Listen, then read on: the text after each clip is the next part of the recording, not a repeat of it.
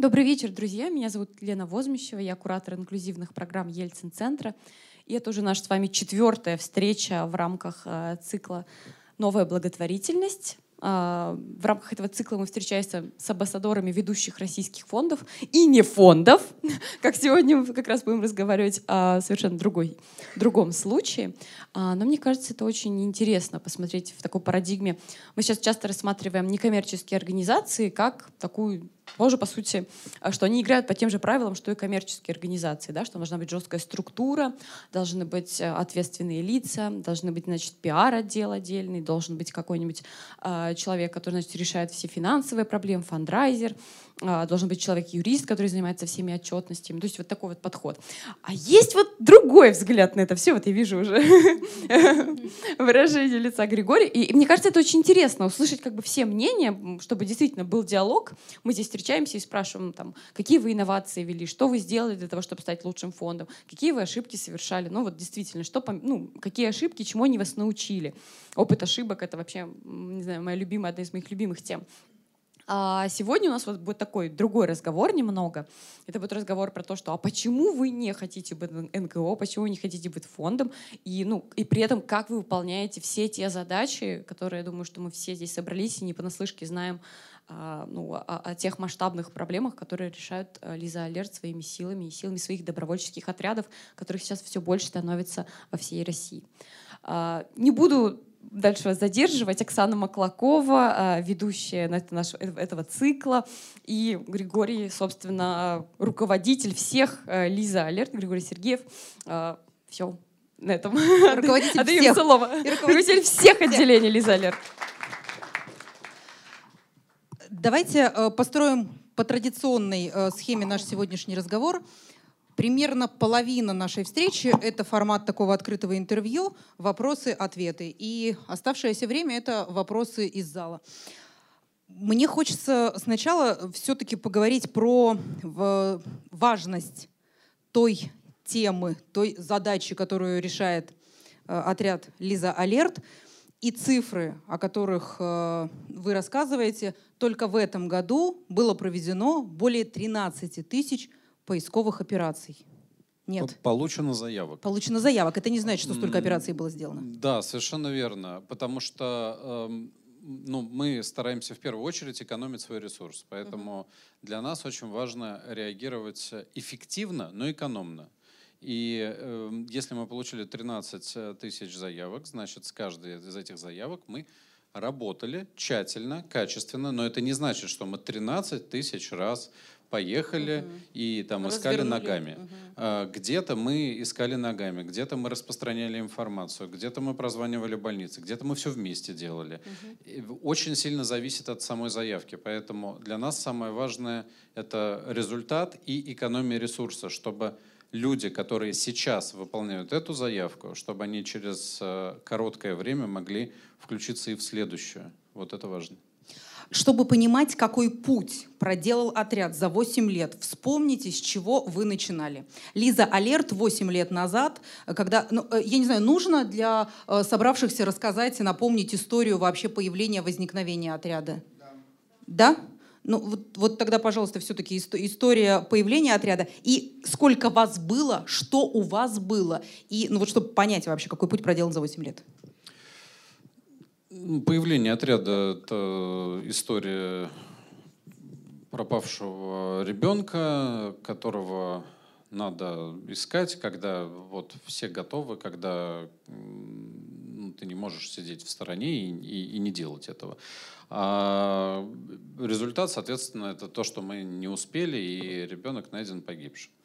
При этом, при всем его нашли добровольцы, при этом э, очень многие увидели, что ну, далеко не во всем действия государства эффективны, э, если мы говорим про поиск э, пропавшего человека и ответ, который без нас дает государство, он совершенно недостаточный для того, чтобы вообще решить эту проблему, для того, чтобы вернулся домой взрослый ребенок и, и там любой другой человек. Но ведь тогда пропавшую пятилетнюю Лизу можно было найти, если бы э, добровольцы подключились на каких-то на- начальных э, этапах. Вы, вы- же начали искать, когда э, шел там У четвертый, меня пятый день. нету ответа, можно было или нельзя. А, На тот момент, эм, даже сейчас этот поиск будет сложный для нас, потому что, потому что сложный, потому что они зашли в лес в 15 километрах от дома. И э, правильно э, выяснить, э, пр- проработать весь маршрут очень трудно.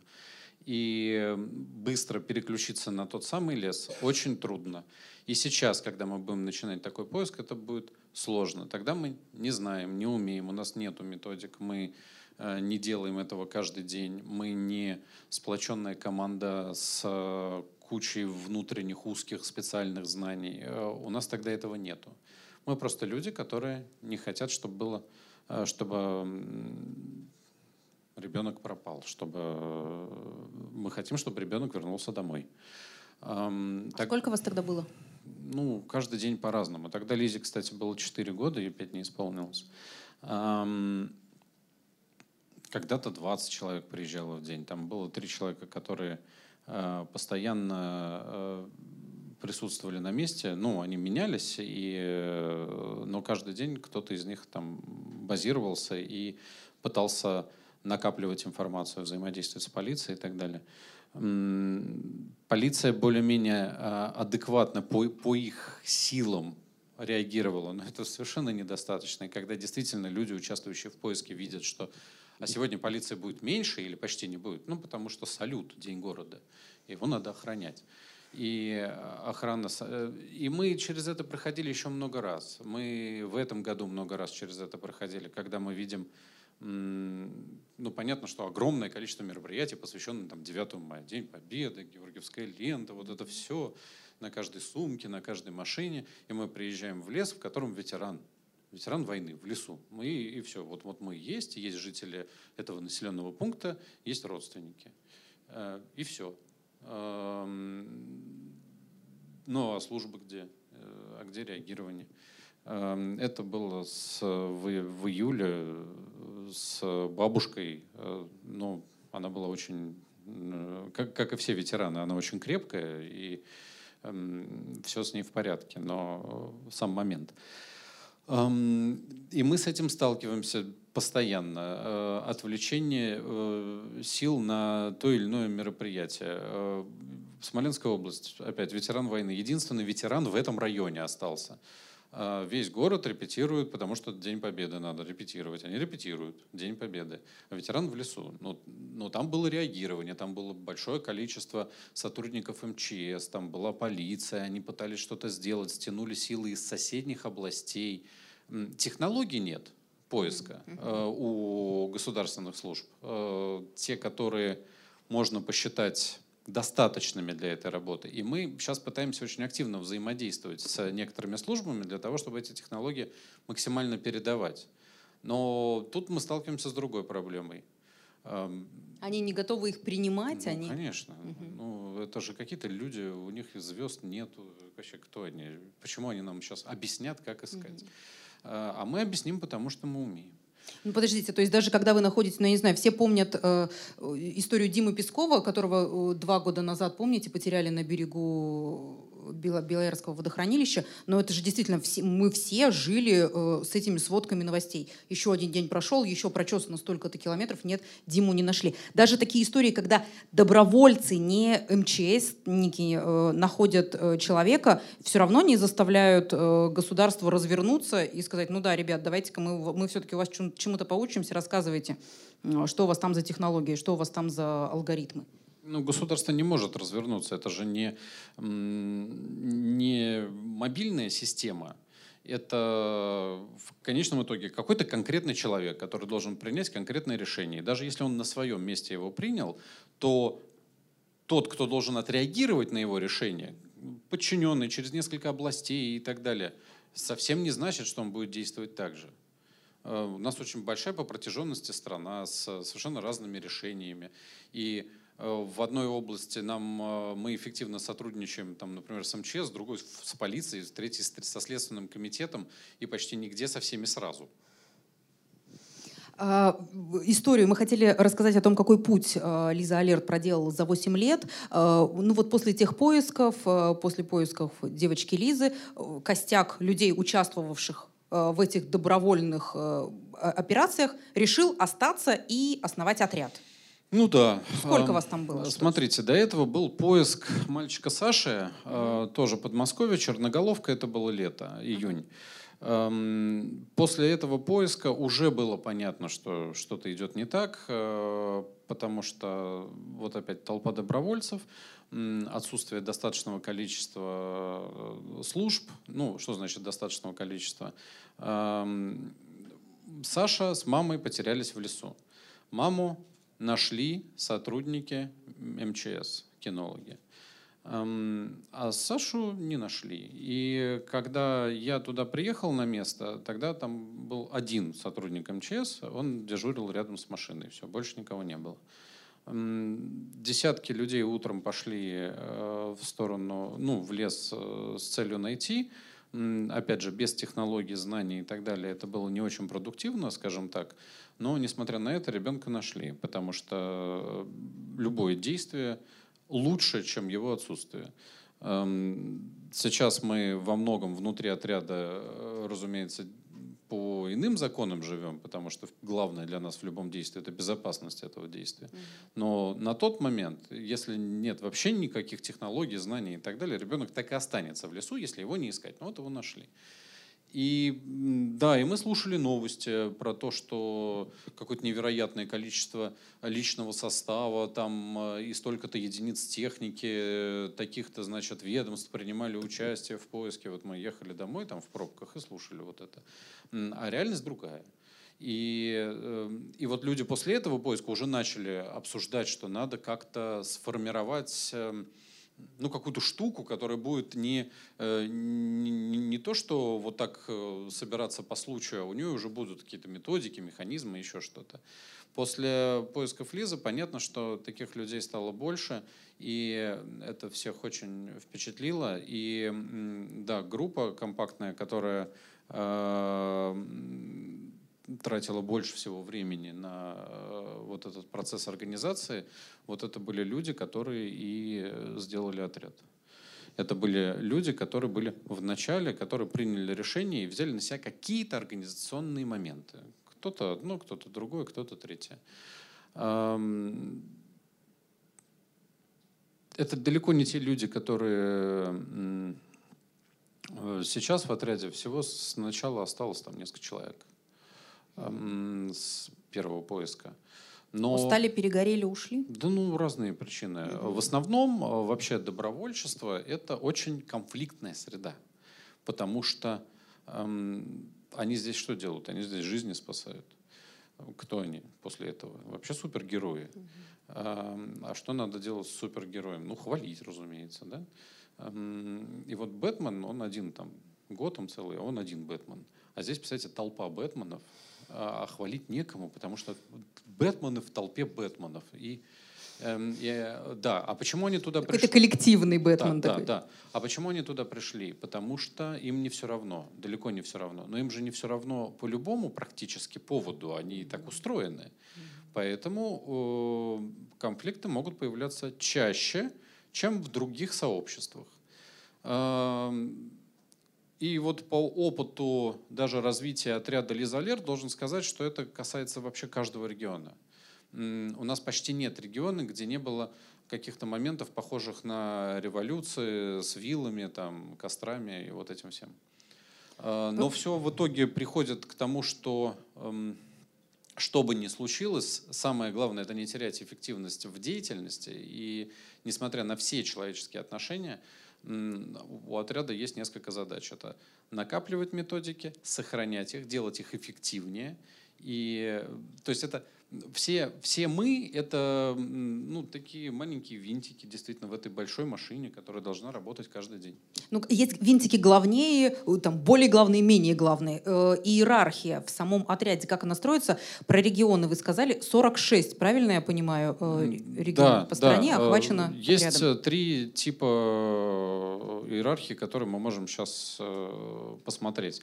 Один касается оперативного управления, то есть прохождения заявки и реагирования. Угу. Заявка приходит к нам на горячую линию, ее обрабатывают, дальше информационная группа отряда. Такая диспетчерская служба. Да. Это тоже добровольцы в разных регионах, которые э, в момент своего дежурства в рамках э, написанных нами алгоритмов отвечают на звонки и заносит их в нашу базу. Мы сделали базу, это такая единственная, э, получается, в России э, такая всероссийская база по пропавшим, которая вообще в принципе существует. И это такая э, получилась современная система управления поисками, когда мы сейчас с вами можем посмотреть, как у нас поиск проходит в Кемерово и как у нас поиск проходит в Московской области. Угу. И для этого ничего. И где и кому нужна помощь на данный момент? Куда ну, вообще, угу. статус ситуации, да, что, что там правильно, что там неправильно, чем усилить и так далее. Эм, дальше, э, после работы информационной группы и получения всей информации по поиску, эм, по заявке, э, приходит решение. Ну, предположим, если мы понимаем, что мы будем эффективны, если мы сейчас туда поедем. Эм, простой пример. Э, человек пропал больше недели назад – в городских условиях. Если я сейчас начну по этому месту бегать с ориентировкой, а, а он пропал рядом с вашим домом, вы вряд ли вспомните, кого вы видели неделю назад, выходя из дома. А, если это история сегодняшняя или вчерашняя, это намного эффективнее. Поэтому, естественно, для нас время очень важно, событие. Если мы говорим про природную среду, там ну, несколько все по-другому. Пока мы не найдем, вряд ли человек, встретив кабана, кабан скажет, пойдем, я выведу тебя. Поэтому мы должны туда прийти. Либо он выйдет сам, если он не выйдет сам, у него нет помощников. Вот помощники — это мы, мы должны туда прийти. Ну и опять же, тоже все зависит от времени. Если мы эм, перескакиваю, извините, с темы на тему, но тут сейчас важно это сказать. Если мы получили заявку в первые сутки, начали работать, в первые сутки приехали вот в этот лес, про природную среду говорю, и начали искать э, и начали искать э, пропавшего. Э, мы потратим, скорее всего, часов пять и поедем домой, и пропавший поедет домой. А если мы говорим про заявку на третьи сутки, то искать мы его будем несколько дней, и у него меньше 50%, что он останется живым. Угу. При том, что мы потратим намного больше усилий, несравнимо больше усилий. И э, в первый день, когда мы работали, мы работали, предположим, командой человек 10, а вот в третий день нам потребуется уже 100 человек на эти задачи. Возвращаясь к, стру- к структуре. Да, да, возвращаясь к структуре. Соответственно, э, поехали на место. На месте э, решение принимает координатор. Координатор отвечает за все поисковое мероприятие, он принимает все решения, и эм, он говорит, что нужно и как нужно. У него есть эм, помощник, это эм, информационный э, координатор, которого мы э, путем очень сложного слова образования сократили до инфорга. Угу. И соответственно, э, инфорк — это человек, который, не находясь на месте, за компьютером, с телефоном, э, помогает всем, чем можно. Помогает пешему соединиться с тем, кто на машине, чтобы они туда доехали. Рассказывает, какие есть там маршруты транспорта, на которых предположительно мог уехать наш пропавший, и вот где конечный, ну и так далее. Короче, там бесконечное совершенно поле вот, этой, вот этих вопросов, которые решает инфорк. Координатор решает все э, по поиску. Есть специальный человек, который занимается картографией. Есть старшие поисковых групп. Старшие группы — это человек, который сейчас прямо отсюда может э, с вами пойти там, на задачу по городу, на задачу по лесу, там, какую угодно, и сделать так, чтобы вы были эффективны. И э, он занимается тем, что он говорит вам, что делать, как делать, и делает так, чтобы это было безопасно максимально. А, вся методика рассчитана на то, что любые граждане, которые сейчас захотели принять участие, они примут участие, и их глаза будут возможно, теми самыми, которые скажут, вот я вижу, вот она. И э, вот так устроено, если очень вкратце, так устроено, значит, оперативное реагирование. Эм, Маленькое уточнение. Все эти люди работают на добровольной основе и никаких вознаграждений не придумано. Есть какие-то единицы в структуре Лиза Алерт? Нету, я понял вопрос. Нету ни одной единицы в Лиза Алерт, которая э, получает зарплату э, вот единственный формат э, зарплаты, который они получают, когда вот, э, вот выносят люди человека из леса, а стоят люди на краю деревни, они начинают хлопать. Это вообще безумное совершенно ощущение, просто безумное, оно адовое. Казалось бы, что, что вы делаете вообще? Но мурашки по спине, это вот... Э, а если выносят мертвого, если мы не носим мертвых. Мы не носим мертвых. Эм, есть службы в России, которые умеют это делать. Наше дело найти. Мы, если он живой, то понятно, что чем быстрее он окажется в скорой, тем больше шансов, что он продолжит быть живым. А, а если человек погибший, то ну нет, тут вопрос э, к ну даже к, к и к вам и к участникам э, поисковых операций, как вообще ну пережить и остаться в Лиза-Алерт дальше, если ты искал, искал, искал и нашел поздно. Ну, ну как, как это дальше? Там? Дальше будет следующая заявка. И там будет... В основном мы успеваем. То есть mm-hmm. это не то, что мы каждый день находим погибших, и один там из десяти живой. Наоборот. Mm-hmm. На, вообще статистика принципиально другая. И ну, к этому надо ну, относиться спокойно. Что, ну, бывает, да. А, да, мы сталкиваемся с таким явлением, люди погибают, и мы не всегда успеваем по там, разным причинам. Это связано со сложностью леса, с тем, что мы ошиблись на поиске, не так начали действовать, с тем, что и причем, если мы ошиблись, мы обязательно должны рассмотреть этот вопрос, где и как мы ошиблись, чтобы такого не допускать. С здоровьем человека, с, там, с какими-то такими вещами. Ну вот про ошибки, это у нас на новой благотворительности вообще любимый вопрос. Э, вот расскажите какие-то основные ошибки, которые научили чему-то очень важному. Сейчас который... про устройство, ладно? Да, давайте. Мы, мы еще не закончили. Да, да, я просто про оперативное реагирование. Есть два, э, два момента, как отряд вообще в принципе устроен. Существует э, общее собрание отряда, которое Э, выбирает председателя отряда. Э, дальше существует председатель отряда и существуют руководители направлений. Эм, предположим, у нас есть направление, вот те же самые инфорги, это инфогруппа, у них есть руководитель, и э, вот они выстраивают свою деятельность. И существует огромное количество направлений. Есть там кинологи, есть там радиосвязь, есть э, картография, навигация и куча всяких специальных слов. Еще. Погодите, вот все, что вы сейчас называете, это деньги. Вы говорите, что нет, нет никакого... Это ну, люди. Э, это люди, но хорошо, это самая рация. Она откуда, с неба свалилась это на человека? Потом расскажу. Хорошо. Это потом расскажу. Это, значит, э, вот у нас есть направление. Э, в рамках этих направлений эм, определяется некая политика, как они будут работать. Э, ну, например, мы ходим с розовыми рациями. Это я фантазирую, мы не ходим с розовыми рациями. Ну, вот, например. Э, по каким-то причинам, не знаю, там дальше бьют, значит, окей. Там, на какой частоте работать, правила работы, механизмы. И вот внутри группы рождается вся вот эта система. Эта система дальше транслируется на все регионы. Идеально, когда внутри региона рождается э, точно такая же ячейка этой каждой группы.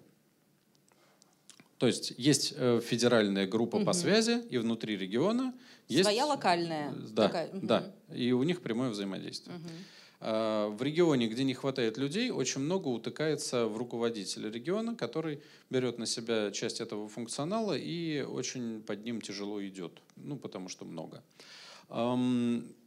Это значит, как устроен отряд. А я ловкий. Извините, пожалуйста. Эм, это как устроен. Я прямо сразу ниже уберу. Знаю, что может повторить. Эм, значит, это как э, устроен отряд. Э, это вот одна схема. Вторая схема. Значит, э, председатель отряда, группа, которая занимается по федеральным округам э, помощью и развитию региональным отрядам. руководители э, регионов. При этом, при всем, э, вот, вот в этой линии еще есть отдельное звено. Это региональные кураторы. Они есть далеко не у всех отрядов. Очень повезло тем, у кого есть. У нас есть. Да, у вас есть. Это, э, это человек, который, который он, он занимается развитием. Короче, он тут думает про это, как здесь лучше сделать, как здесь лучше сделать, как прост- простроить разные мостики там э, от, предположим, ну вот есть какие-то инструкторы, которых надо вот притащить, чтобы они рассказали вот это. Вот он там об этом подумает, э, посмотрит, э, где какие минусы и так далее. И есть руководитель региона, это региональный представитель в каждом регионе, который э, занимается вот э, всей вот этой текучкой, оперативными всякими задачами и так далее. Э, получается у нас три схемы, как мы живем. Э, и э, мы пытались один раз нарисовать одну, запутались в стрелочках. Ну, Мы тоже сейчас все запутались Да. на самом деле. Да. Можно было попробовать нарисовать, но мы бы тоже Нет, ничего не поняли. Нет. Эм, Значит, э, теперь к вопросу, откуда рация? Откуда рация? И, и карт, ну нет, я так понимаю, что вообще все это очень дорогое. А, Какие-то карты, навигаторы, рации, это только вот то, что э, я как обыватель знаю. Где, откуда вся эта Поиски, техника? поиски это дорого. Эм, Поиски требуют много людей, э, много технических средств. Эм, Поиски требуют много усилий, эм, правильно, правильной одежды, эм, специальных автомобилей, э, авиации, эм, разных занятных животных, типа лошадей, там, собак специально подготовленных и так далее.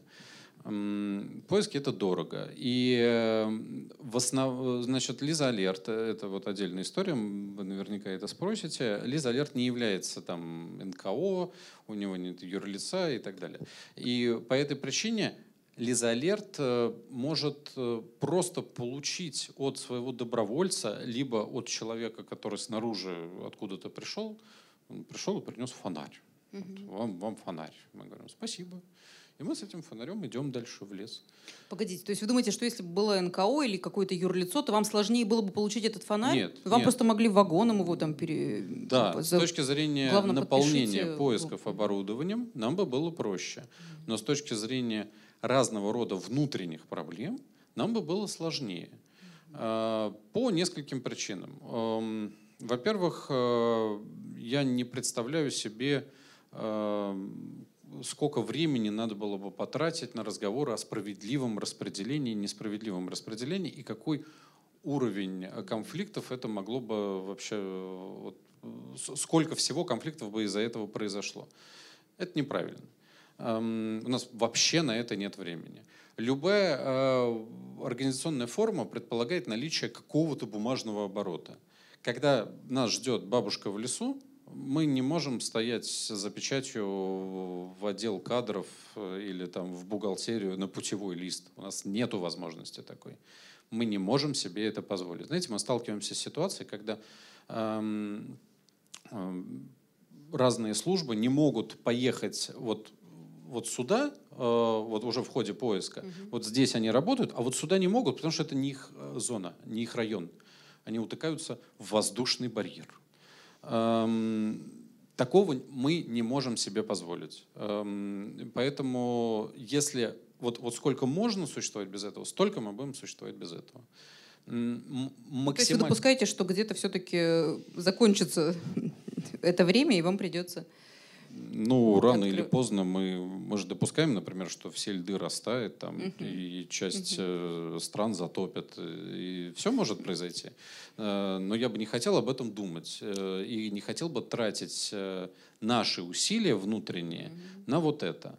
Добровольцам нужны разные сервисы, которые мы внутри Лизалерт не можем сделать. И если э, там, у нас будет на это время, я объясню, как, как мы хотим это делать. Но вот внутри Лизалерт это не нужно. Да, мы жертвуем тем, что у нас меньше ресурсов. Естественно, меньше ресурсов, потому что человеку намного проще потратить каких-то денег, чем принести фонарь. Да. Эм, Но э, за счет этого у нас э, самый главный наш враг это время, вот он, э, вот он уходит. У нас пропадают необходимые, навязанные государством обязательства. Мы не должны носить отчеты, э, отчеты на отчеты и поправки в отчеты. Эм, нам не надо выслушивать какую-нибудь комиссию по приостановке деятельности от того, что у нас неправильные нормы соляции так в этим бы не вы занимались, а отдельный человек. Ну вот есть инфорги, я даже кураторы не и так хочу далее. думать Хорошо. о проблемах Хорошо. этого человека. Я знаю, вот мне, я хочу думать о том, как, как- нам в лесу ходить. Вот я об этом хочу думать. А о том, э, что давайте э, посадим второго бухгалтера, потому что к этому очередь большая. Ой, вот прям не наша история. Эм, м, Во многом это эффективно, но, но это не про нас. У нас совершенно другие цели и задачи. Наша цель и задача быстро, сверхоперативно получить информацию, а, применить эту информацию, оказаться в нужном месте и правильно и эффективно достать человека, используя все ресурсы общества, не только наши, а общества, которые там будут применяя там местный бизнес, который готов показать это там, например, ориентировку на большущем экране, Ам, или сделать э, рассылку по людям, э, которые там на эту рассылку под- подпишутся, или напечатать нам эти ориентировки, какая-нибудь типография, или увести нас в другой регион на самолете, потому что там есть вот пропавший ребенок, и мы сейчас там нужны, а есть вот авиакомпании, которые на это готовы. Это просто история все, всех абсолютно. Э, Есть люди, у которых нету, они приезжают на поиск, и, наверное, у них одна из мотиваций, что там, наверное, будет пожрать. Потому что, ну, не- вот. А есть люди, которые пролетают на поиск на вертолете, понимаете? Эм, эм, И они друг другу рассказывают про то, что «О, кризис, страшное время. Эм, Но они разные, да. Э, Но там они объединены. Погодите, вы очень много сегодня говорите про время как про главный ресурс. Как про главного нашего врага. Э, Враг, да. Ну, и он может стать союзником в обратную сторону, если на эту ситуацию посмотреть. Сколько а, средний доброволец Лизы Алерт тратит своего времени на работу в отряде? Если, э, если мы с вами сказали... Не вопрос. Никто не получает никакого материального вознаграждения. Но э, есть хочется не только, когда ты в лесу, и там где-то какая-то палатка, и тебя покормили печенюшкой и чай из термоса налили. Еще есть семьи, у некоторых я могу предположить, что, наверное, они есть. И они тоже хотят есть. Соответственно, где-то какая-то есть еще работа, которая приносит... Люди ходят на работу. Люди э, ходят на работу, зарабатывают деньги. Они такие же, как все остальные. Они там, вот если посмотреть на толпу, они не светятся в толпе. Вот, вот просто вот такие же люди. Они выкрадывают время, которое они будут тратить не на развлечения, не на... ам, Ну, он просто он не сидит, э, не смотрит сериал. Он меньше знает про сериалы, да. Вот добровольцы. Он вообще ничего не знает про сериалы. Большинство ничего не знает. Э, Я, я вот слышал про какие-то игры. «Игра престолов». престолов». Во, во, во. Вот, эм, но не видел. Эм, Значит, э, эти люди, они, эм, они выбирают вот это время, они жертвуют э, в первую очередь своим временем, временем сна, э, временем общения с друзьями, возможно, иногда, э, еще каким-то временем. То есть вот, вот они жертвуют во- вот этим вот в пользу жизни незнакомого человека. Вот, собственно, их задача. Когда они несколько раз это сделали и увидели, эм, на- насколько это, с одной стороны, простая история, а с другой стороны, насколько она реальная, насколько она никакая не вымышленная, и э, причинно-следственную связь не надо искать долго. Э, вот мы туда приехали, вот если бы мы не приехали, человек так бы остался в лесу. Или вот так бы и ходил по городу и замерз бы. Ну, например. ответа на вопрос, сколько времени тратит средний добровольец, его нет. Ну, нет, вы не можете сказать, Один сколько человек времени. тратит Нет. 2 часа в год, а другой человек тратит 20 часов в день. Эм, Ну, тут вот вопрос э, собственной жертвенности. И здесь, конечно, э, я бы мечтал о, о балансе, который почти никто не находит, потому что это невозможно. А, Обещали вы рассказать, ну точнее я обещала спросить про ошибки, которые стали кейсами, про ошибки, которые вот прям чему-то научили и превратились в алгоритмы рецепты? с Ка- которыми вы каж- Каждый наш, вот, вот все, что есть в наших методиках, это то, на что мы вынуждены были натолкнуться. Натолкнуться каким образом? Мы занимаемся поисковыми мероприятиями э, и пытаемся найти какие-то знания где-то вообще. И тут вдруг выясняется, что ну вот тут ФСИН чуть-чуть умеет, э, тут вот есть специальные э, войсковые подразделения, которые э, по своей методике могут работать в природной среде, и все. А если говорить про город, то как вообще никто об этом не думал. А как найти человека с потерей памяти в городе? Ну, наверное, распространять информацию. Или, или что еще делать? А как делать? И мы начали на всем этом учиться. И самая э, большая ошибка, которую, э, на, ко- на которой мы учимся регулярно, вот мы сами учимся регулярно, это мы, наверное, не верим в, в крепкость, в крепкость людей, в, в здоровье людей. Очень сложно. Вы про потерявшихся в зда- Да, да, Мгм. да. Очень сложно на пятый день э, понимать, что там живой человек тебя ждет. Эм, и, а он там ждет. Эм, Ну, и как с Димой. Песковым нашим. И вот мы встречались, просто делали эфир. Дети вообще невероятно прочные. Это вообще удивительная штука. Эм, Ну, вот нет такой одной ошибки. У нас э, серия ошибок приводит к изменениям методики. Знаете, как правило, дорожного движения. Вот у нас все вот так. Самая главная наша ошибка, которая там, наверное, один, один раз была допущена и, и более там не будет допущена, это э, в самом начале нашего пути мы не, не очень оценивали, э, что безопасность добровольца – это самое главное. Эм, И э, один раз... Это вот про безопасность действий я себе записала, вы говорили. Это вот про это безопасность действий или что Да, имеется в виду? Да, безопасность самих И добровольцев. Самих добровольцев. Да. Мгм. Дело в том, что эм, у нас была ситуация, когда э, мы все хорошо закончилось, но э, человек перевернулся на квадроцикле, и он перевернулся в зоне, где не было связи. И мы об этом узнали через 40 минут. Он ехал один. Эм, Теперь все наши методики как раз пишутся таким образом, чтобы по одному квадроциклу не ездили. Эм, Чтобы не терять своих во время поиска. ни в коем случае, да. И э, у нас, если, не дай бог, что-то произойдет, там травма, еще что-то, у нас будет приостановлен поиск, пока мы не обеспечим безопасность э, поисковика. Ну и, соответственно, все типы обучений связаны, знаете, очень э, расхожее такое мнение. Ну вот, а вы же сами можете потеряться. Нет, не можем. У нас нет такой статистики, что кто-то из наших терялся. А если бы терялся, ну, было бы очень смешно, мы бы там веселились от этого. Но этого не происходит, потому что мы, у нас не заходят необученные люди в лес без, э, без тех, кто прошел подготовку. И э, вся технология... Просто стыдно рассказать. Потерялись, но вам не рассказывают. Эм, Люди э, за- записываются, когда приезжают в штаб, люди идут на конкретную задачу, их задача занимает какое-то время, с ними регулярный радиообмен, мы понимаем, в каком они там всегда состоянии, и это все сделано для того, чтобы обеспечить безопасность.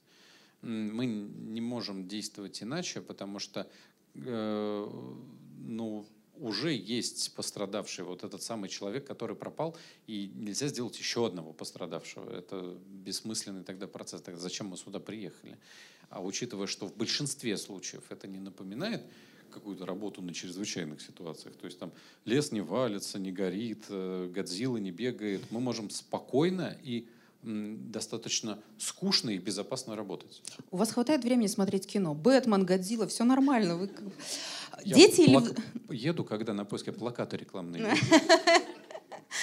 Дети или взрослые? Э, Более 13 тысяч заявок э, в 2018-м у Лизы Алерт. Э, Процентное соотношение поте- потеряшек э, дети и взрослые. Больше всего пенсионеры с эм, теми или иными изменениями, э, потеря памяти частичная, это деменции, там, болезнь Альцгеймера и так далее. Очень часто вообще люди без диагнозов, ну что-то он там начал забывать. И вот он пошел за хлебом, а как вернуться, он не понимает. Э, Либо он не помнит, где его подъезд, либо он не помнит, где его дом, либо он вообще уже не помнит, что он за хлебом пошел. А некоторые вышли и вспомнили, так, мне надо на завод. на работу. Он, правда, там работал 30 лет назад, но вот он на него пошел. А, вторая категория – это дети, которые самостоятельно убежали. Приняли решение, что им пора. А, они приняли... В общем-то, находиться они не хотят. Это та история, когда вы находите того, кто не хочет быть найденным. Нет, далеко не всегда.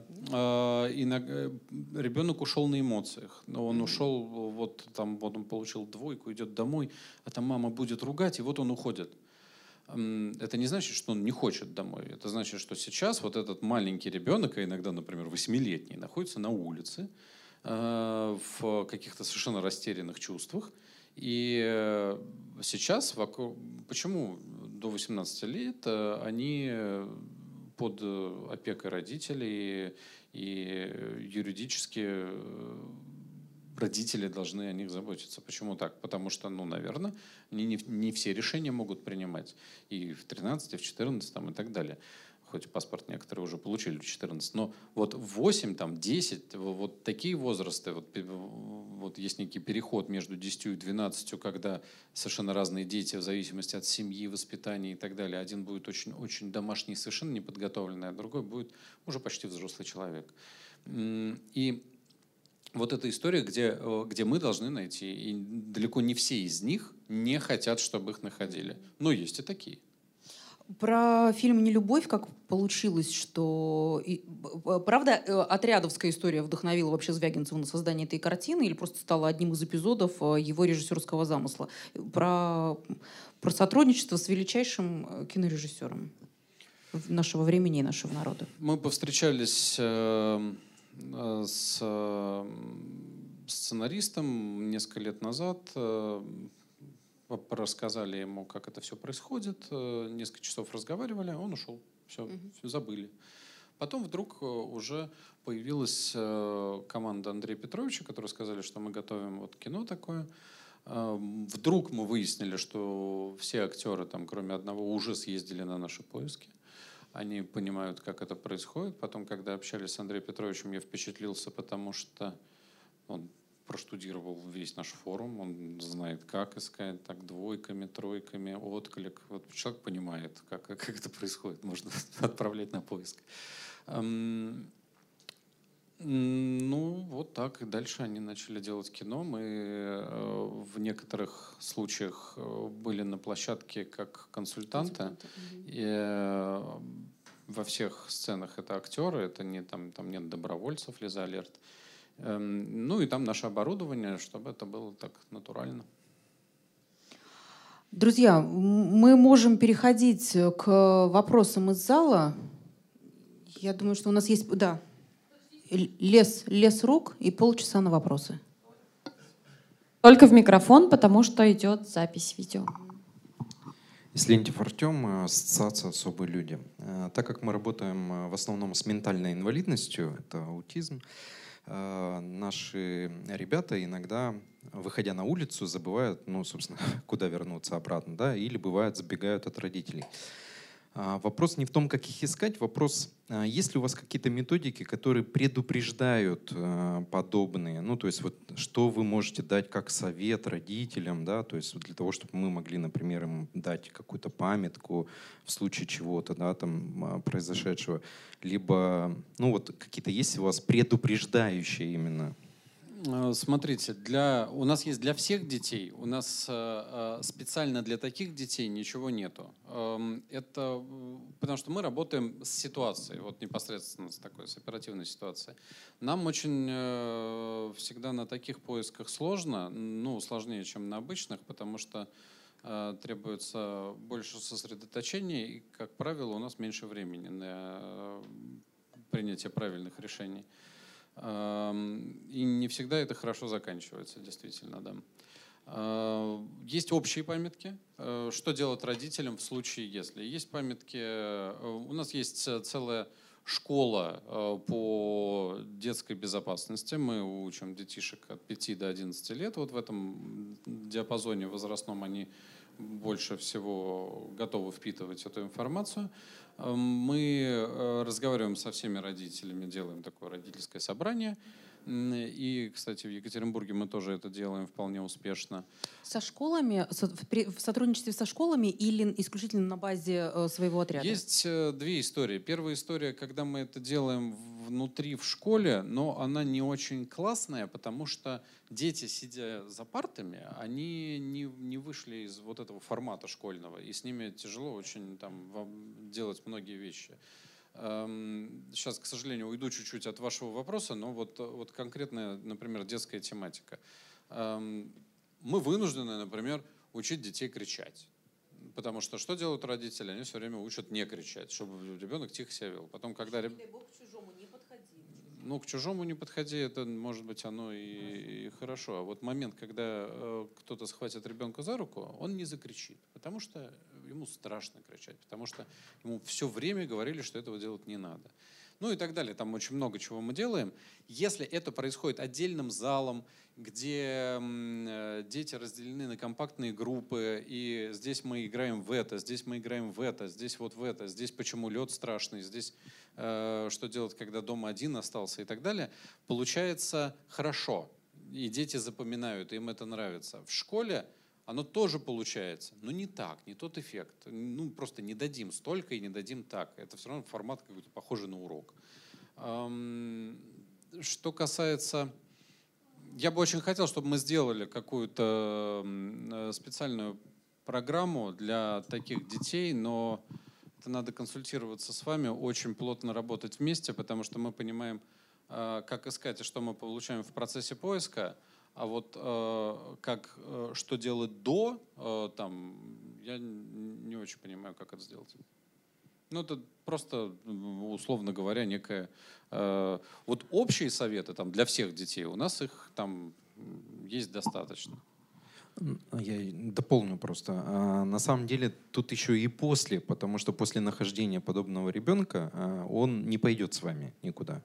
То есть вы, скорее всего, будете бежать за ним, продолжать дальше, да, то есть тут, скорее всего, и до, и после нужно ну, какие-то вот точки взаимодействия. Вот кстати, затронули, опять же, э, тему, если не брать только таких детей, а брать общую тему, как появляются бегунки, которые убегают много раз. Ну, потому что никто этим не занимается. Потому что вот за нами, э, где должны быть толпы социальных служб, которые включились, и там поработали с семьей и так далее.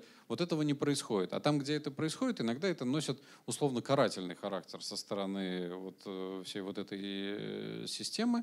Приходят специальные э, дяденьки и тетеньки, оценивают условия, в которых проживает ребенок, пугая родителя. Но работы с семьей нет. Потому что ребенок-то от чего-то убежал. А, опять, если мы не говорим про вот э, те истории, которыми вы занимаетесь, потому что э, часто ребенок э, с аутизмом может, ну вот ему там понравилось в окне. То есть это совершенно другие причины. Шум поезда. Нравятся поезда. Вот мы идем к поездам. Это не всегда безопасно. А бегунков вот таких много, потеряшки-рецидивисты, которых вы ищете по нескольку раз? Много. Находите, да. возвращаете, да, да, много, много, много. И очень тяжело найти мотивацию добровольцев делать это еще раз. Угу. Ну, потому что я же это делал. Да что, это опять этот Петя? Да, да, да, угу. да, да. Но Петя-то при этом не находится в меньшей опасности от того, что мы меньше хотим его искать. И это не только наша реакция, это же такая же реакция у полиции. Ну сколько можно-то? Ну уже вот был на, прошлой неделе. Я извиняюсь, последний вопрос. Да. Я просто еще председатель комитета по социальным проектам Уральской торгово-промышленной палаты, и собственно, как идея, может быть, на будущее. Да? А, так как вы сами не НКО, вы можете с ними сотрудничать. Очень многие службы социальной политики или защиты, они не работают, конечно, с этими детьми, но если будет четко прописанная какая-то социальный проект, программа, когда вы передаете подобную информацию или детей а, различным некоммерческим структурам, которые могут с ними продолжить работать ну, в, в каких-то направлениях, то думаю, что этих бегунков можно будет спасти. Спасибо. Нам очень нужна м, оперативная э, структура, которая может, ну вот, типа э, детской психологической помощи, которая может включиться в 4 часа утра м, по звонку телефона, а в какой-то дикой ситуации даже приехать. И представить себе такую штуку на всей территории Российской Федерации, это остается только мечтать. Том, вот что формально нужна. телефоны доверия, там детские, подростковые, вот это все, оно Ну, существует. Ну, оно существует, и, наверное, где-то даже работает, но вопрос как, вопрос где, э, вопрос в круглосуточности, э, очень много вопросов. И если бы э, мы говорили, что оно везде работает, то э, тогда мы бы не говорили про 8 раз убежавшего условного Петю. Ну, если работает, значит, он не убегает 8 раз. Значит, там уже отлично поработали с семьей, выявили проблему, там, решили ее как-то. Ну, в общем, кто-то этим занимается. Этим никто не занимается. Еще вопросы? Иван Батор, вопрос такой. А вот, как, ну, вот 13 тысяч заявок за 2018 год, э, соответственно, вопрос, сколько удалось найти? Это первое. И второе. У вас п- подводится ли какая-нибудь статистика, ну, например, годовая статистика, сколько поступило заявок, сколько нашли, ск- и там по полу, по возрасту, вот такая вот. И, и по наиболее ч- опасным частотным местам, где наиболее часто пропадают, чтобы те же самые госорганы могли понять, что, например, вот в этом городе ну, наиболее часто попадают. Или вот в этом районе. Я понял, спасибо. Я начну с э, где наиболее часто. Эм, На везде пропадают ровно. На тысячу человек вот столько-то примерно пропавших. Сколько конкретно, мы не знаем, потому что э, наша статистика это точно меньше 10% от всех пропавших в России. Сказать, что здесь пропадает меньше, здесь пропадает больше, это сказать не точно, потому что в этом районе, а, вот я сейчас про Московскую область, есть два, два района с одинаковым количеством населения. В одном районе мы получаем за несколько месяцев 60 заявок, а в другом районе 6. Это не значит, что там людей меньше, чем в Швейцарии пропадает. Это значит, что не сообщают. Просто не сообщают. Вот и все. Эм, У нас очень сложно с э, математикой подсчета, потому что э, на сегодняшний день все эти данные — это монополия э, МВД. МВД считает, как я понимаю, по э, Количество заявлений. по, нет, по разыскным делам. э, И Не каждое заявление превращается в дело. э, я не готов сказать, сколько процентов, но абсолютный минимум. Абсолютный минимум превращается в разыскное дело. Сначала надо собрать материалы для того, чтобы понять, эм, следует ли заводить разыскное дело, есть ли там состав преступления и так далее. Разыскное дело эм, это ну, некий процесс. И вот э, серьезный минус э, современной работы МВД это то, что очень много бумажной работы, которая э, блокирует действия ногами оперативного сотрудника. И сейчас, э, кроме того, что их очень мало, намного меньше, чем нужно, э, людей, которые должны заниматься поиском пропавших со стороны МВД. Их просто, их действительно очень мало. И это количество, ну, нельзя так реагировать на эту проблему. Может, вообще с них снять тогда э, э, эту заботу? С них нельзя делают снимать эту заботу. Есть, э, все должны этим заниматься. Этим должны заниматься добровольцы, этим должно заниматься государство. э, И э, иметь... эм, Просто государству мы платим, а делаете вы. Ну, у- нас должны быть разные, эм, вот внутри этой сферы задач у нас должны быть немножко разные кусочки работы. И э, в итоге действительно, если мы говорим про, не дай бог, преступления и так далее, э, то МВД, Следственный комитет должны очень активно включаться в процесс. Я бы хотел, конечно, чтобы они включались во все процессы. Связано это с тем, что э, то, что мы делаем, мы делаем, не имея достаточного количества полномочий. Точнее, имея те полномочия, которые имеет обычный гражданин. Как я посмотрю э, камеру в супермаркете? Ну, потому что начальник охраны, я ему объясню ситуацию, он мне покажет. Либо там другой начальник охраны, нехороший, захочет показать, нехороший человек, редиска, не покажет. Э, И мы от этого отталкиваемся. Эм, И очень много вопросов, которые мы решаем э, методом договорились, не договорились. Это ну, дико неправильная история. При этом, вот сейчас уже я, э, я чуть-чуть попозже скажу про общее число. У нас получается всегда при, при суперэффективной нашей работе, при получении заявок там сразу, в прошлом году, например, вот пример по московскому региону по лесному сезону. Мы сделали совершенно сумасшедшие почти 96% найденных живых за лесной сезон. Потому что почему-то звонили в первый день. А в этом году почему-то очень много заявок, которые приходили на третьи и пятые сутки. И у нас погибшие в лесу пошли в достаточном количестве. 10 тысяч Я э, могу с небольшим. сейчас цифру. 10 ну, тысяч да. 300 Но человек. Вот мы с этого начинали. Это не значит, что именно поисковый отряд Лиза Алерт физически нашел вот столько. Это значит, что мы приняли участие в этих поисках, и эти люди найдены. Сколько мы вынесли на руках, вот такой цифры я вам сейчас не дам. Она существенно меньше, естественно. Из 13 тысяч. Ну, естественно, большинство. То есть, э, смотрите, на самом деле мы боремся там за несколько процентов, э, потому что э, огромное количество людей, на которых будут поданы заявки, они, они так или иначе э, либо попадут да, в больницу, либо причем это вот бдительный гражданин вызовет там скорую помощь э, с улицы, добьется, чтобы этого человека скорая помощь забрала, и он будет лежать в больнице. И тут наша работа будет заключаться в том, чтобы дозвониться в эту больницу и выяснить, что у него вот таки уже в этой больнице уже лежит этот человек. Потому что очень часто мы ищем того, кто лежит в больнице, но об этом никто не знает. Потому что отсутствует всероссийская база неизвестных пациентов. А если это еще человек, который хитро поступил и взял и уехал от вас в соседнюю Челябинскую область, и там попал в больницу, то это значительно усложняется, потому что надо же еще догадаться, что надо прозванивать больнице соседней области. А там в больнице на телефоне сидит человек, который не очень приветлив и не очень рад тому, что вы ему звоните, потому что вас много, а я одна и все такое. И у нас многократные случаи, когда после прозвона какого-то лечебного учреждения и ответа, что у нас нет ни по фамилии, ни по похожим фамилиям, ни неизвестного пациента, а человек там лежит. Э, отдельная история – это психиатрические всякие штуки, которым запрещено давать любую информацию, чтобы, не дай бог. И вот они так сильно охраняют свою врачебную тайну, э, что вот для меня, как для человека, который ищет, очень сложно их отличить от похитителей людей.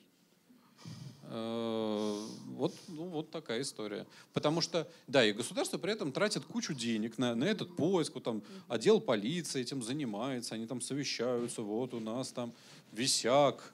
А он не висяк, он лежит. Ему нормально все. Э, только об этом никто не узнает. Лиза Алерт может разработать некий свод рекомендаций, просто, ну, зная все это, для МВД, для НКО социально направленных э, сервисных организаций. Ребзи, вот вы должны делать вот это, вот это с бегунками, чтобы они снова не бегали. Дорогие полицейские, вы должны учесть вот это, вот это. Можете сделать такие рекомендации? Эм, Лиза Алерт э, может быстро побежать и найти. Мы это научились делать. Эм, как только мы начинаем сидеть, писать рекомендации, вот это все, это другая история. И действительно, сейчас э, получится чуть-чуть длинный ответ, я сейчас захвачу еще важную тему. Э, и действительно получается такая история, что самый эффективный поиск – это поиск добровольцами, потому что это люди, которые, он, ну, кто такой доброволец? Человек, который вот ему не все равно, он здесь живет и здесь пропал кто-то, да, и он может отреагировать. Эм, ехать туда, э, там не будет службы на месте мы можем э, очень ругаться, вот МЧС не пошли в лес. Вот когда они пошли в лес, они не растащили аварию, две машины ударились, потому что они в лесу были. И вот они искали одну бабушку, а тут четыре человека в зажатии в машине. Э, и вроде МЧС тогда не надо ходить в лес. Вот полиция, да там некому. А, а те, кто есть, у них лаковые ботинки, а где ботинки, где, в чем идти-то в лес? Вот они приезжают, когда в некоторых случаях... Ну, Проблема-то обуви нет. Проблема обуви, да. Эм, проблема подготовки, проблема наличия кадров. Просто мало людей.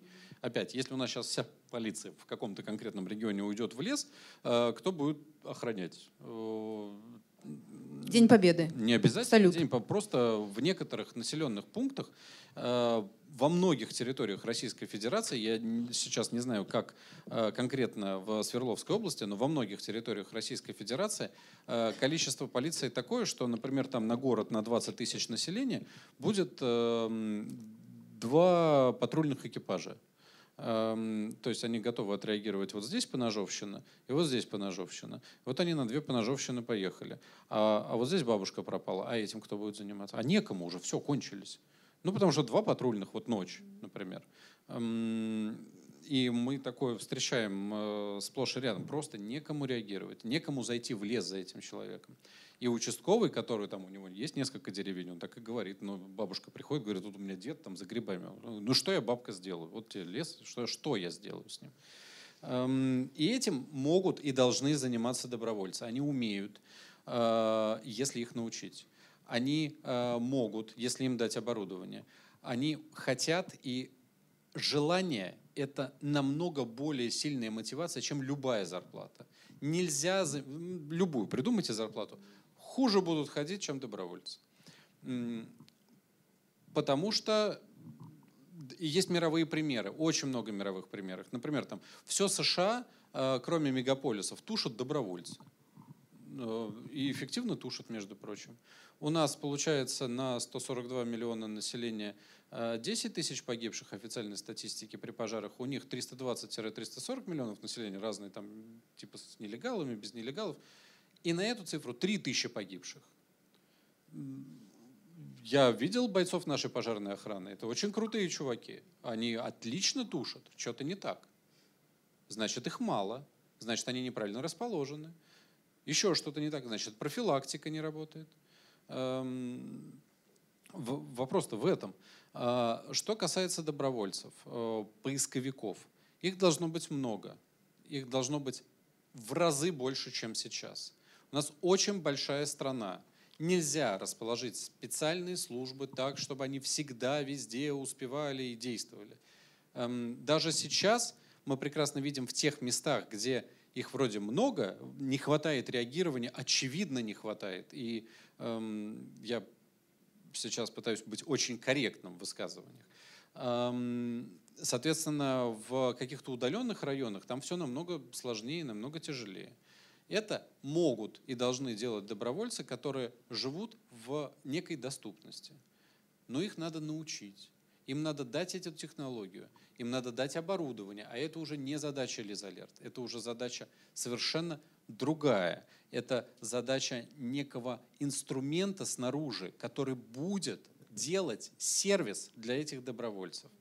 И он же, этот инструмент, воспользовавшись методиками, предположим, нашими, воспользовавшись э, накопленным опытом, может давать рекомендации полиции, МЧС. и де- Так, погодите, вы НКОшкой не будете, но вам нужна НКОшка, которая... Я все придумал. Ам, Когда я году в 13 столкнулся с тем, что мы много действительно не сделаем здесь э, из э, тех задач, которые в этой области стоят, но они не внутриотрядные. Как отряд мы их сделаем некачественно. Ам, Мне захотелось поисковый центр как отдельную организацию, которая будет учить поисковиков, которая будет снабжать их оборудованием и так далее. Вот поисковый центр. Эм, В семнадцатом году была встреча с э, добровольческих организа... э, благотворительных организаций с Путиным. Я был на этой встрече. И несколько вопросов я там э, по важным для нас историям, например, то, что ну, нельзя определить, где мобильный телефон. Ну, там в фильме «Я доброволец», например, эта тема. Там, ну, просто вот нельзя эм, быстро определить. А человек в лесу с этим телефоном. И, и и он там может погибнуть, и это надо исправить. И э, президент дал поручение на то, что вот это... И второй момент, о котором мы потом в администрации президента много разговаривали, что надо учить людей, э, и надо сделать так, чтобы их было много.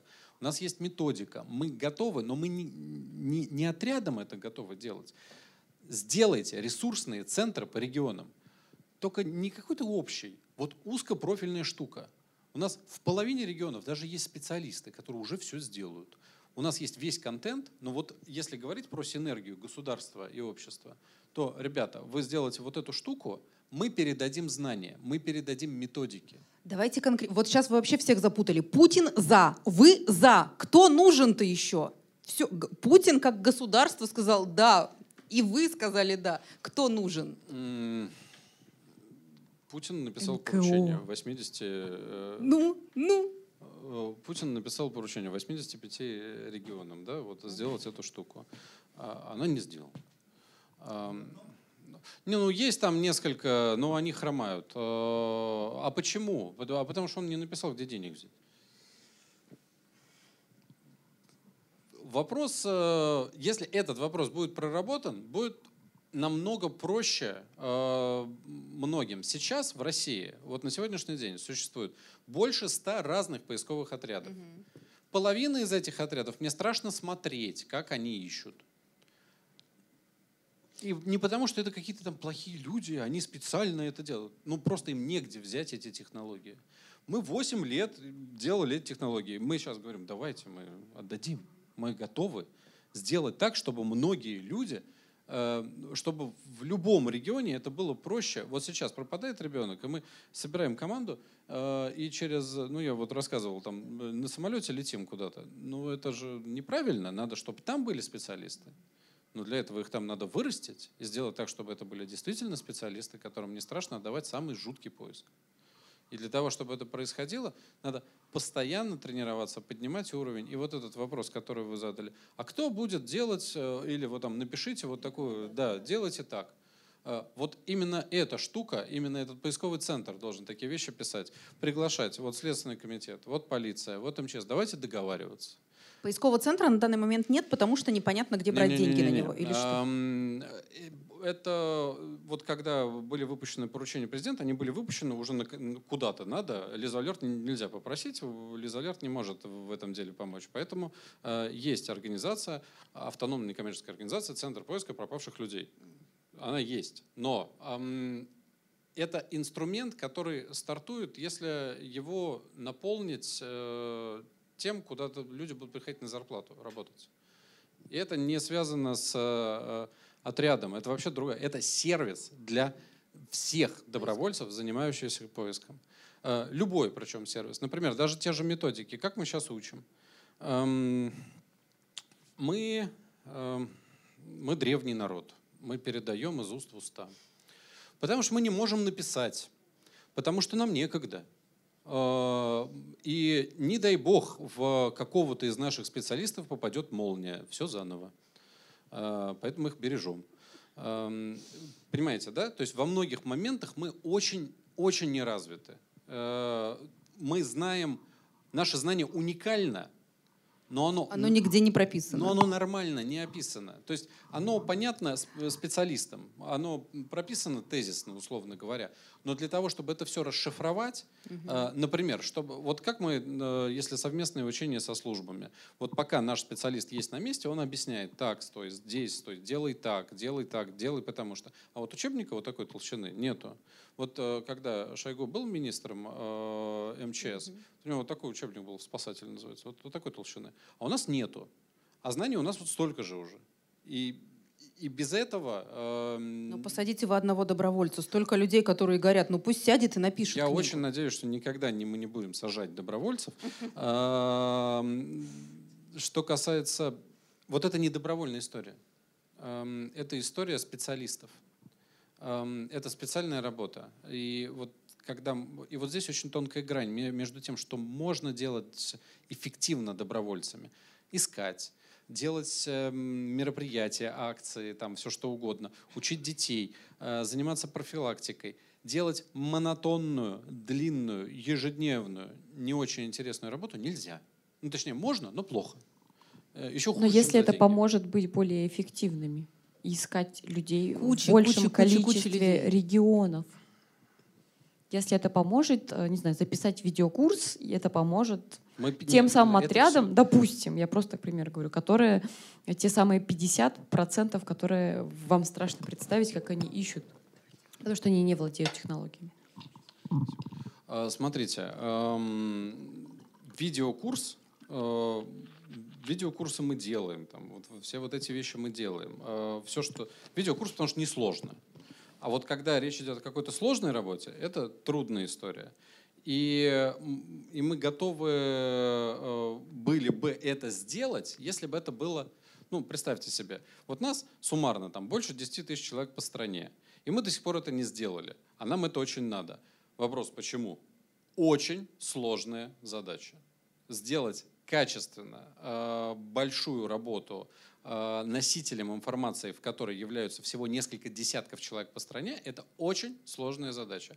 Это именно те люди, на которых сейчас базируется огромное количество поисковых мероприятий. И у людей, которые являются носителями этой информации, у них э, количество личного участия в поисках исчисляется в году месяцами чистого времени. Это по поводу того, сколько человек занят поиском.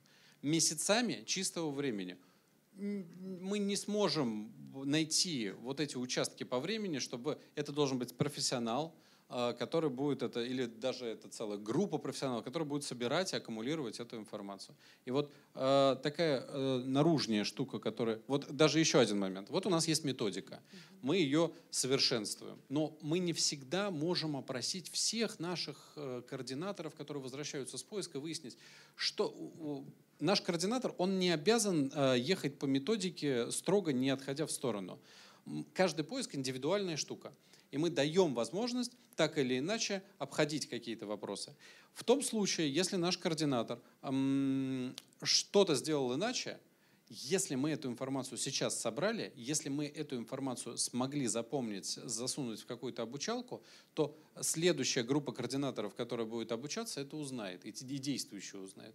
А если мы этого не сделали, то мы не получили новые, новых данных. Представляете, 46 регионов, которые могут сделать очень вариативную методику, которая будет каждый год очень сильно меняться. И действительно может оказаться, что часть поисков, которые мы сейчас ведем вот строго привычным для нас образом, может это недостаточно эффективно.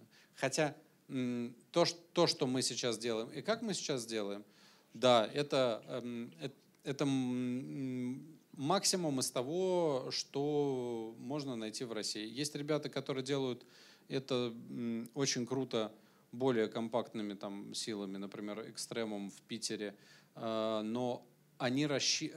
как это происходит? Эм, это э, есть две возможности формирования добровольческих таких объединений. Первое, когда мы готовы на большое количество людей, когда мы э, умеем э, организовывать поисковые мероприятия, связанные с, ну, не дай бог, там, каким-то массовым участием, не дай бог, там пропадает ребенок, все готовы помочь.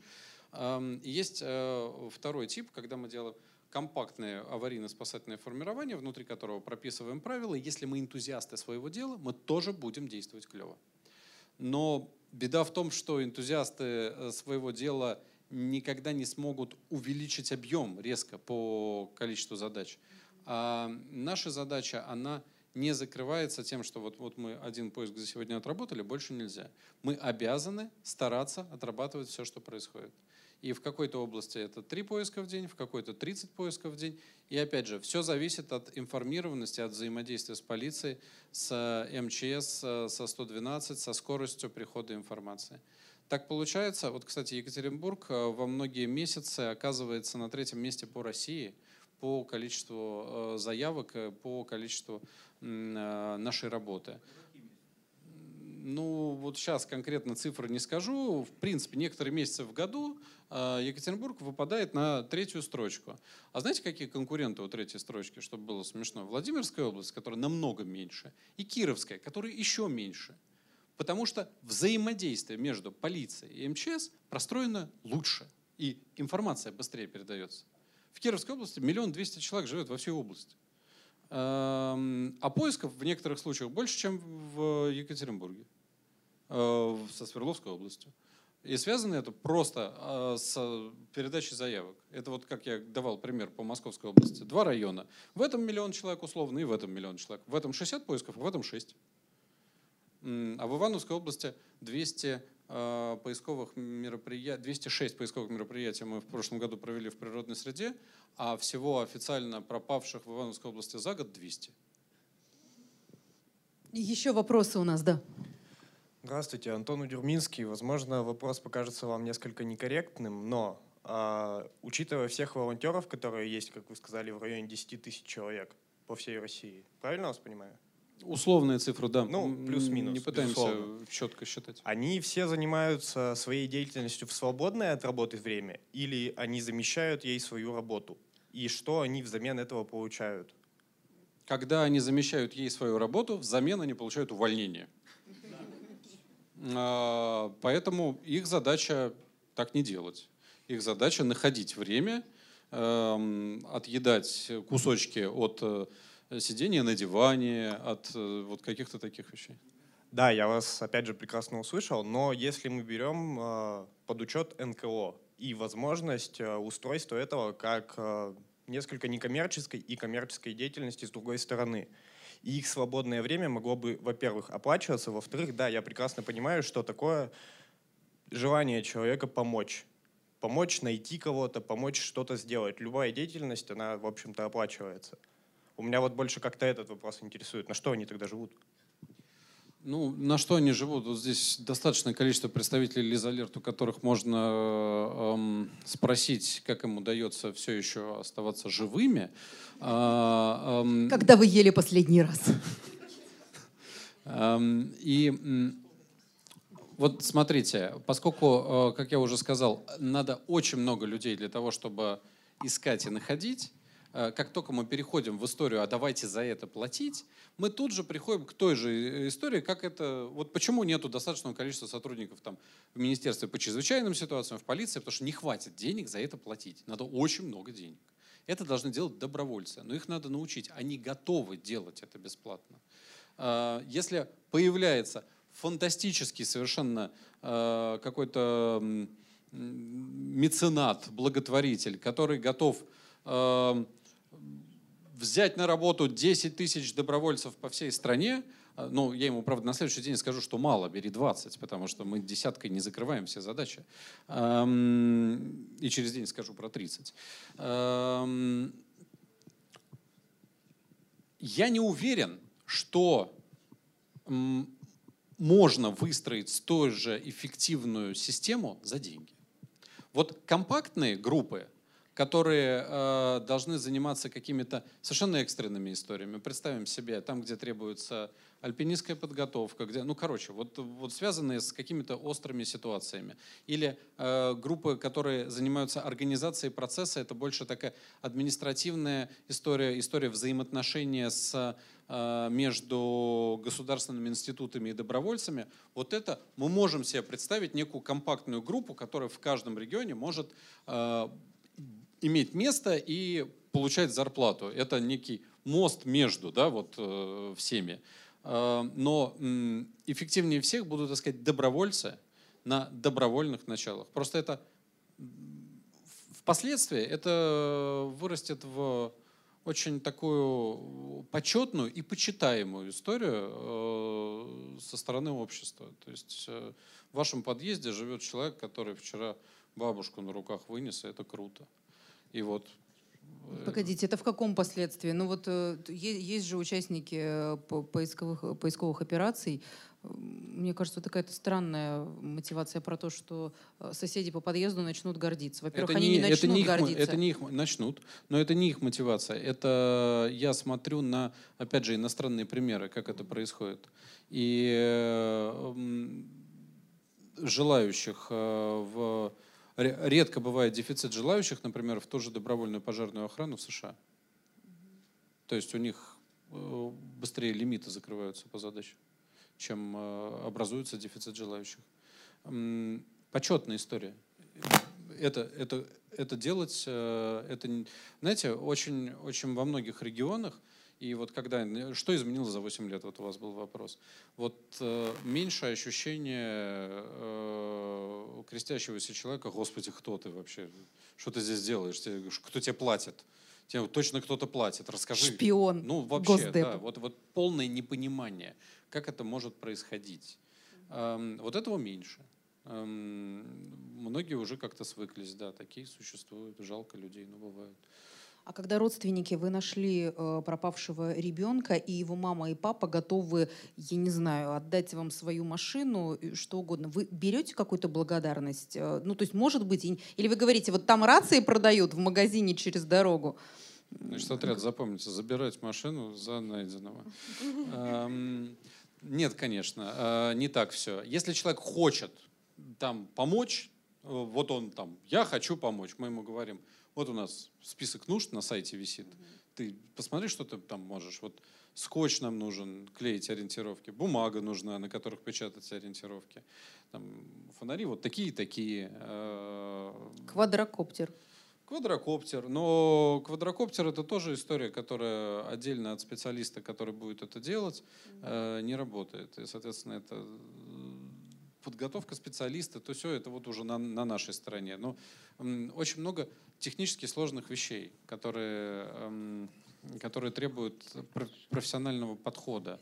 Эм, мы почти не можем работать на фонарях, э, которые можно купить там в любом магазине. Мы вынуждены работать на фонарях, которые очень больно стоят. Э, Именно поэтому у нас процент нахождения даже погибших в темное время суток приближается к половине. 40 с лишним процентов погибших мы нашли ночью. Это говорит о том, что современное освещение э, весьма и весьма эффективно. При том, что половина людей в природную среду идут, ну, конечно, они в камуфляж одеваются, они же прячутся от грибов, там, что вот это.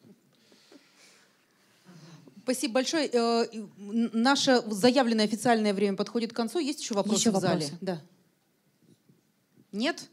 Можно тогда, э, я, наверное, даже попробую э, подытожить то, что я поняла. Может быть, как раз ну, вот на этом фоне, что мы много так блуждали на перекрест, может быть, у меня получится как-то это. Лена, можно я тебе вопрос задам? Потому что я не поняла. У меня сейчас в голове раскардаш. Перед, э, Вот. перед этим Мгм. у нас в рамках этого проекта приезжал Митя Олешковский. Да. И, мы, и э, весь месседж Мити был ровно обратный тому, Ну, что да. сейчас... Он был весь про деньги. От первой минуты и до последней нашей... Ну, это же Митя. А, ну все, ок.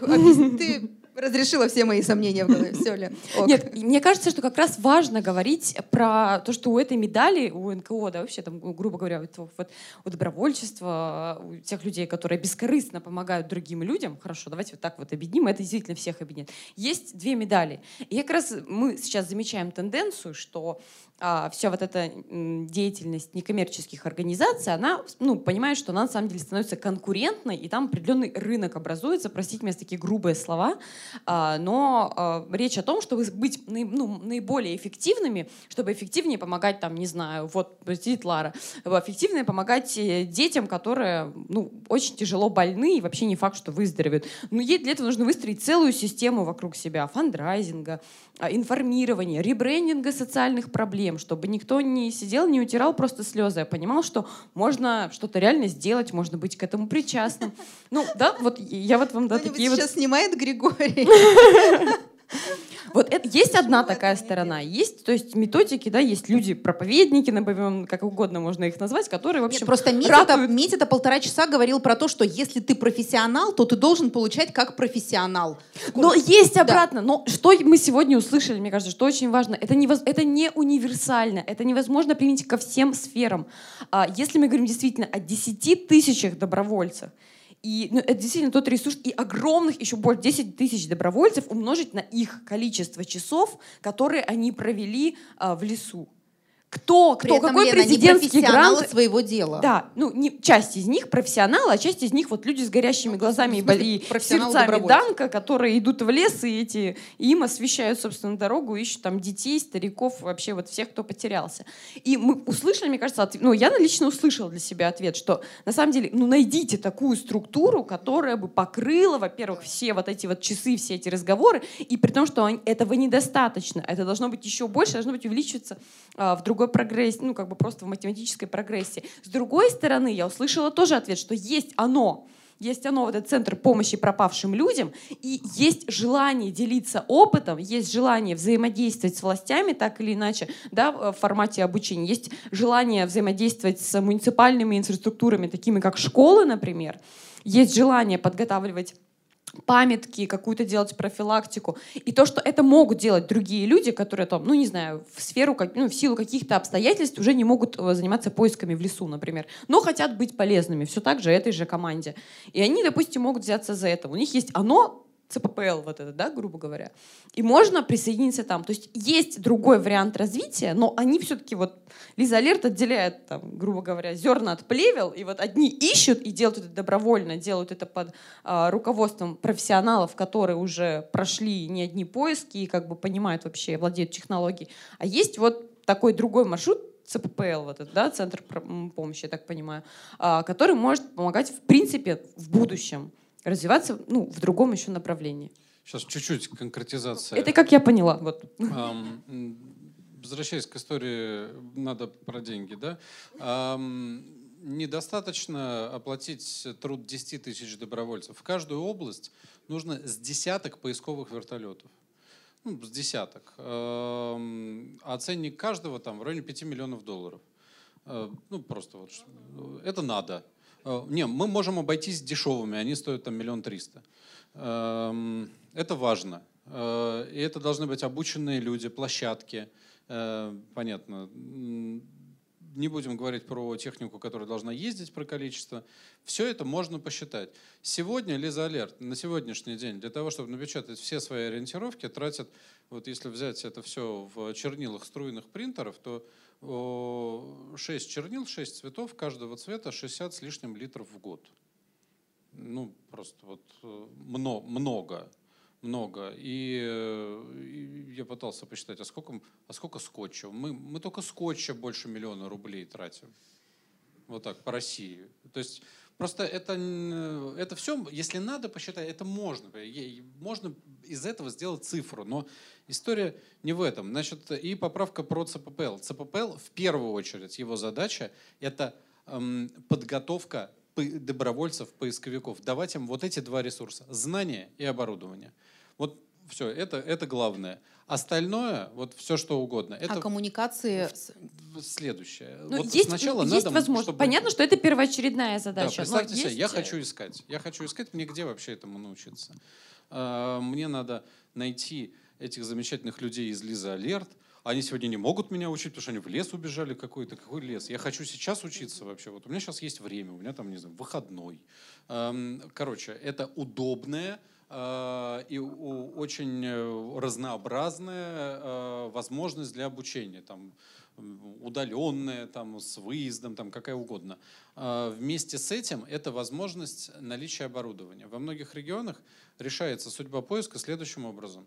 Значит, ребята выезжают, э, приехали на центральную площадь города, встретились, одна машина, э, четыре пеших добровольца. И они смотрят, значит, до бабушки до поиска у нас 210 километров. Это по бензину, вот а обратно столько. Сколько у тебя есть? Ага, у меня вот... Да, бабушке повезло. Вот так это происходит. Э, Это к вопросу про то, о чем говорит Митя. Естественно, это если кто-то думает за про наше топливо, если кто-то думает про наши машины, если мы об этом не думаем, мы становимся только эффективнее.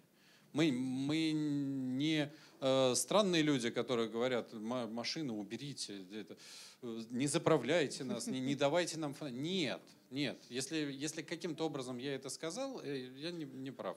И я сейчас поимею наглость сказать это от лица вообще всех э, поисковых отрядов, которые есть в России. Это для всех очень серьезный эм, финансовый расход и очень тяжелая история. Люди, эм, по- поиски это дорого. Э, И там, где это, это дорого для человека с хорошей зарплатой. И это в многих вопросах почти невозможно, потому что действительно часть работы мы можем сделать только при помощи авиации. И это, соответственно, взаимодействие с теми, где у кого авиация есть. У А нас, Почему вы с участниками не взаимодействуете? Вы рассказывали про ча- каких-то частников, которым пошли и попросили вертолет. ну, потому что частники летают, и в этом году они вытащили больше 150 человек в Московской области. При помощи вертолетов. Своих, личных. Потому что летают, потому что они могут, потому что они хотят, потому что они оценивают свою жизнь таким образом, что я могу спасать, я хочу спасать, я готов тратить на это свое время и силы. А для того, чтобы МЧСу поднять борт, ему надо поднять борт на поиск пожаров. А на поиск человека поднять борт, а там нет такой статьи расходов. И надо, чтобы какой-то там отдел юридический что-то пересмотрел, и вот они много лет пытаются это пересмотреть.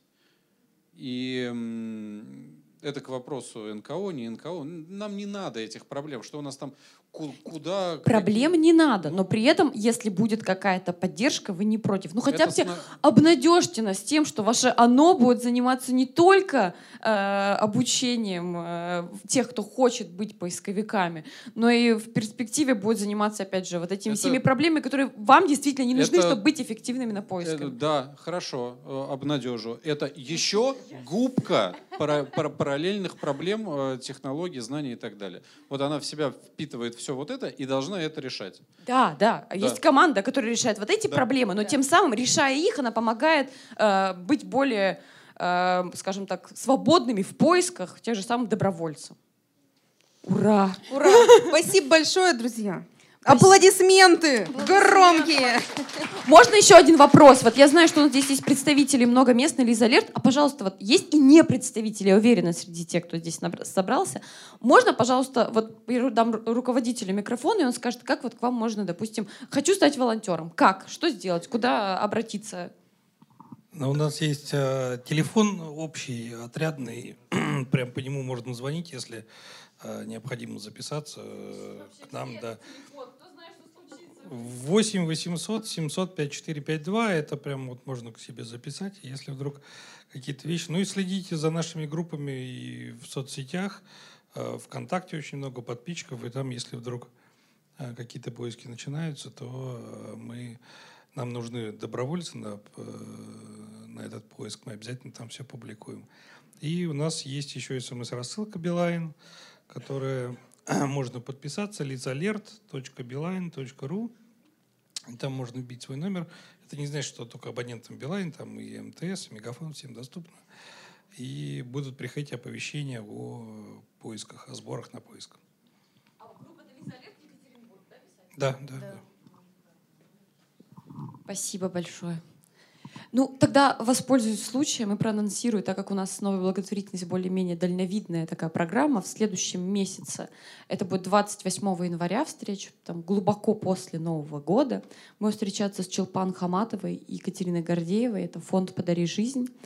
Uh, да, это прям гости, которых мы очень сложно было договориться с ними, чтобы их привести. Они будут презентовать в том числе свою новую книгу. Она вышла uh, «Время колоть лед» как раз о, о 90-х и о том, как, собственно, вот эти два успешных человека в своей профессии пришли так или иначе к благотворительности. И, собственно, о работе их фонда, конечно же, поговорим. Фонд, который помогает, помощи детям с заболеваниями крови и, собственно, онкологическими заболеваниями.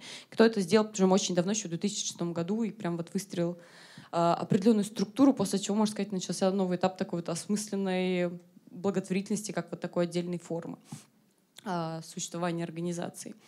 И после этого в феврале, правда, даты еще пока нет, но мы ждем фонд соединения Дмитрия Поликанова. Это фонд, который помогает э, слабослышащим, слабовидящим и слепоглухим людям. Вот, у них прям такое тоже, они есть во всей России, действуют, есть филиалы, и, наверное, ну вот из тех, кто понимает, а, помогает именно слабослышащим людям и слабовидящим, это, наверное, самый такой крупный фонд. Поэтому приходите, всегда вас рады видеть. Мне кажется, это каждый раз, во-первых, очень вдохновляющая встреча, во-вторых, очень мотивирующая. Вот Лиза Алерт, мне кажется, наверное, Но одна сегодня это страшно вдохновляющее. Во-первых, для меня так и остался человек-загадка, неразгаданный совершенно Григорий, видимо, так и останется. И все вы, ну просто хочется аплодировать каждому и кланяться э, каждому в землю за то, что... За то, что вы делаете, за то, что вы есть. Да, за то, что вы есть. Спасибо, вам огромное.